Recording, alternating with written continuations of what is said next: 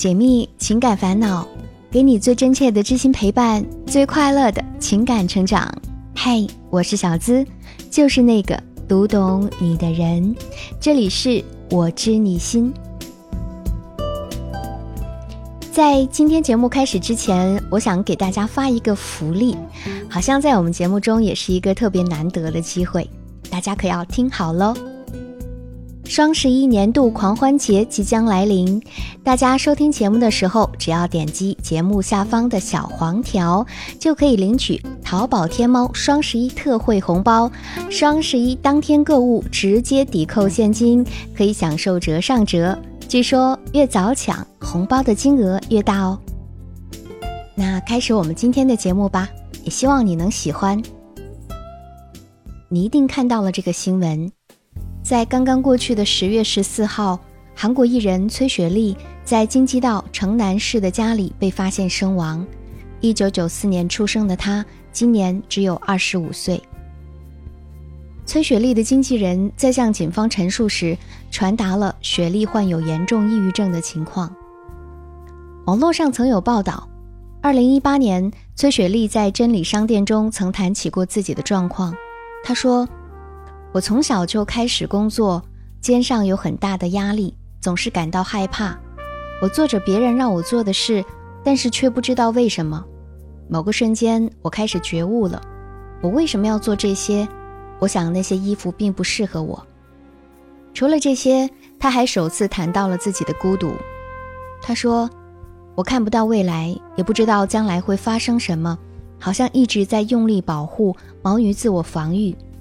即使说自己很累，也没有人能够倾听，好像世界上只剩下自己孤零零的感觉。”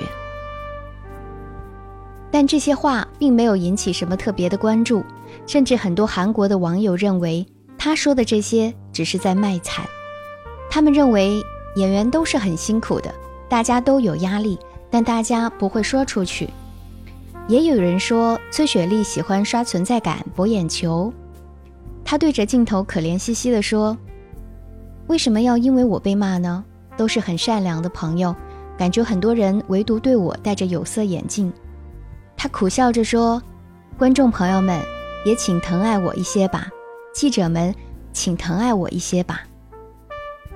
他对自己的自我剖析道：“其实我的生活是深渊，在外面假装开朗面对大家，自己在深深的黑暗中特别有两面性的生活。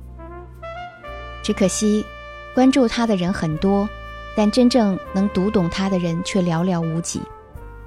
最终，雪莉用自杀这种残忍的方式和这个世界。”做了最后的道别。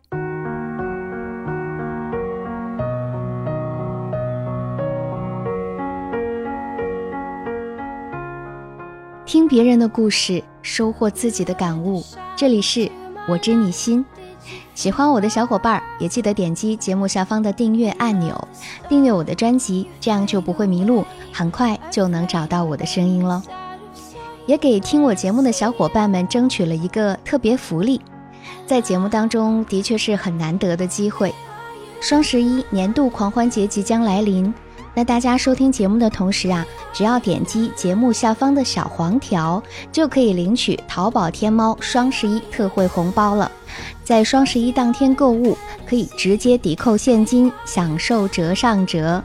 越早抢，红包的金额会越大哦。发完福利之后，继续我们今天的节目。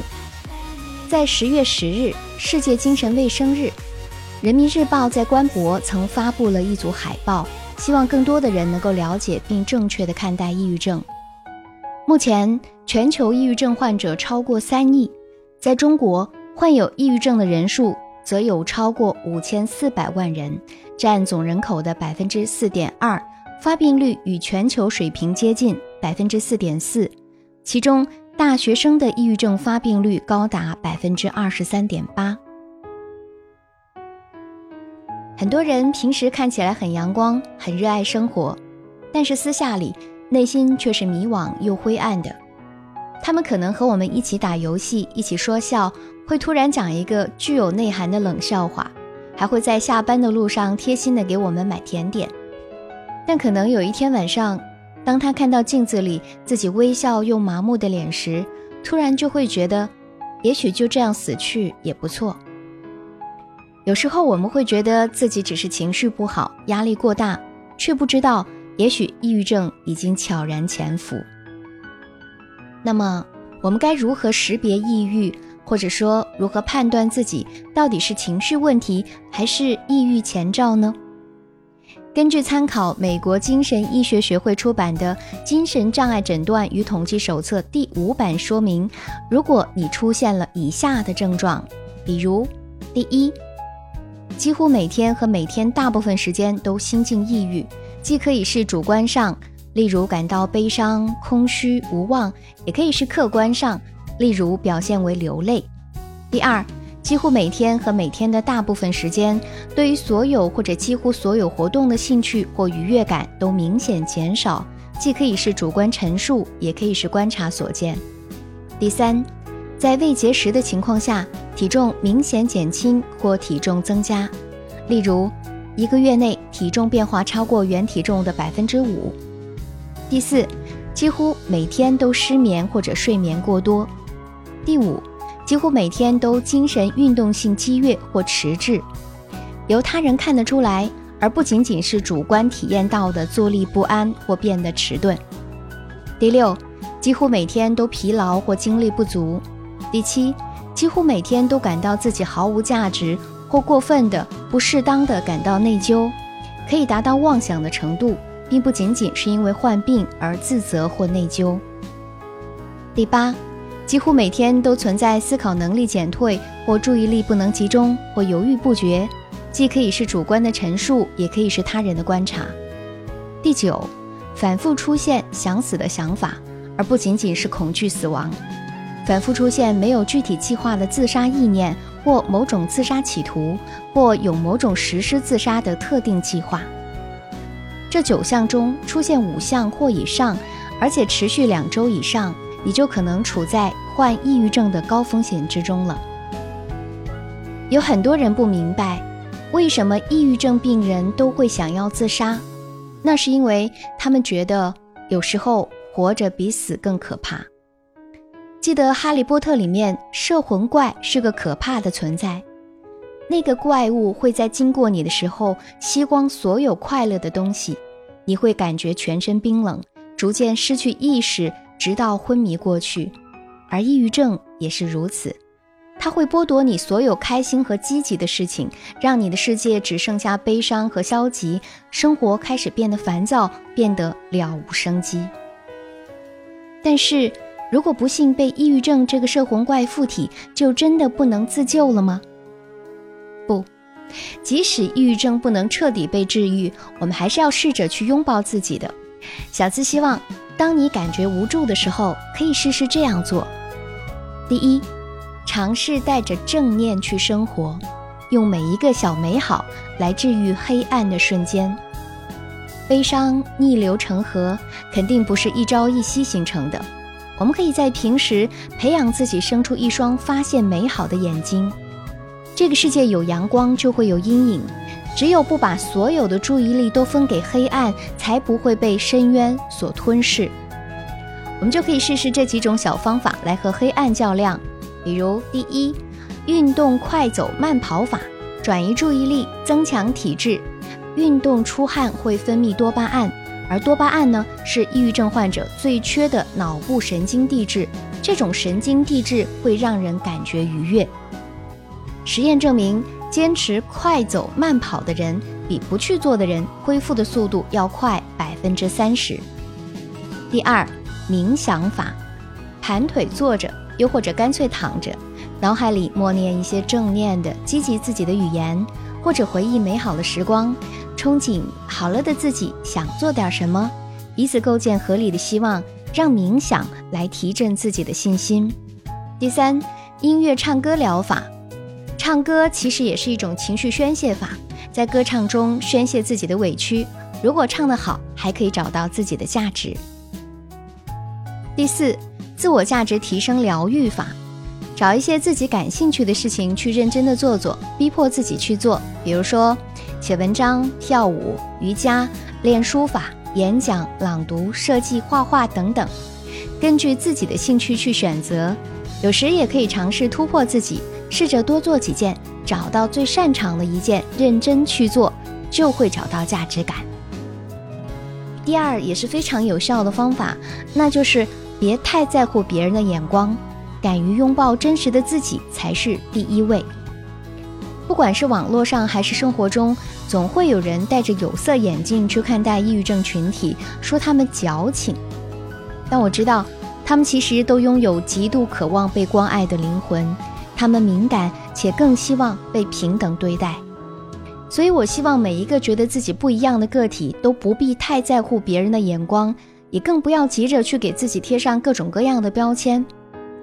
外界的评价不重要，而你只有照顾好了自己，体验了这一趟只有单程票的生命旅程，才能不辜负我们来人世走一遭啊！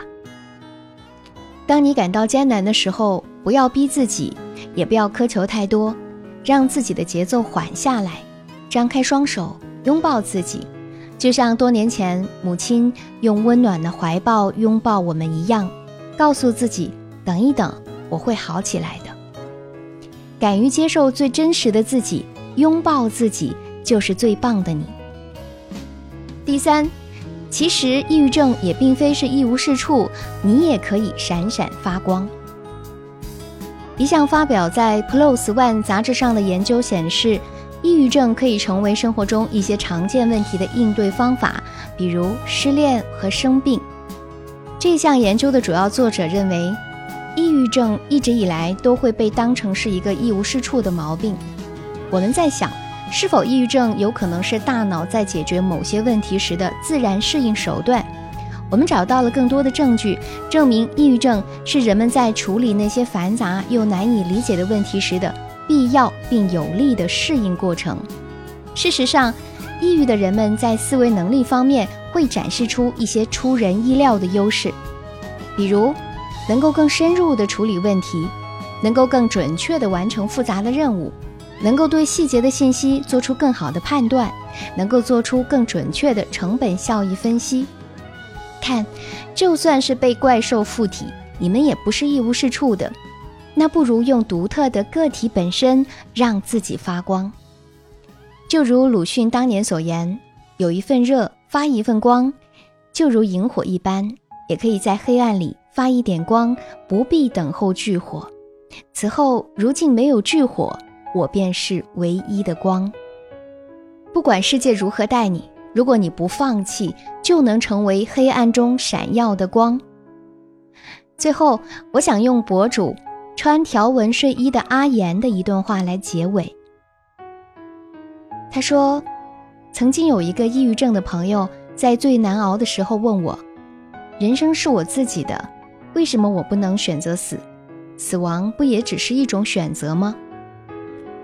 很多时候，人沉浸在巨大的痛苦之中，难免会有各种各样非理性的冲动。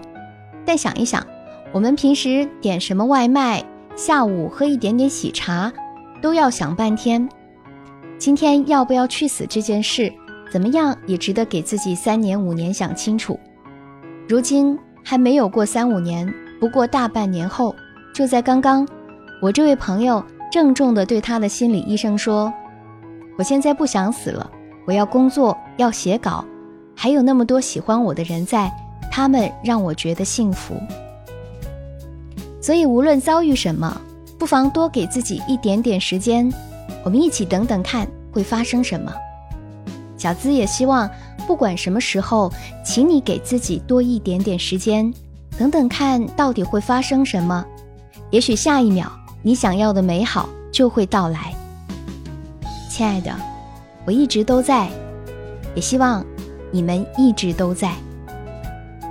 节目的最后，当然也要把这个福利带给你们。双十一年度狂欢节即将来临，我们收听节目的时候，只要顺手点击节目下方的小黄条，就可以领取淘宝天猫双十一特惠红包。双十一当天购物可以直接抵扣现金享受折上折。据说越早抢红包的金额越大。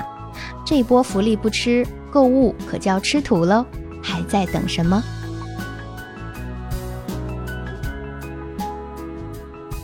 好了本期节目希望带给你收获和成长。喜欢这期节目也欢迎把我们的节目分享给你的小伙伴。如果你也有情感困惑，只要把你的故事发送至我的邮箱，就有机会成为故事的主角，让小资亲自为你解密支招。只要把你的情感倾诉故事直接发送至幺七二八五二八四四 @QQ 点 com，和我近距离互动。你可以在新浪微博直接搜索“小资我知你心”，是姿态万千的“资”哦。解密情感烦恼。给你最真切的知心陪伴，最快乐的情感成长。我是小资，就是那个读懂你的人。下期节目我们再会吧，我在这里等你哦。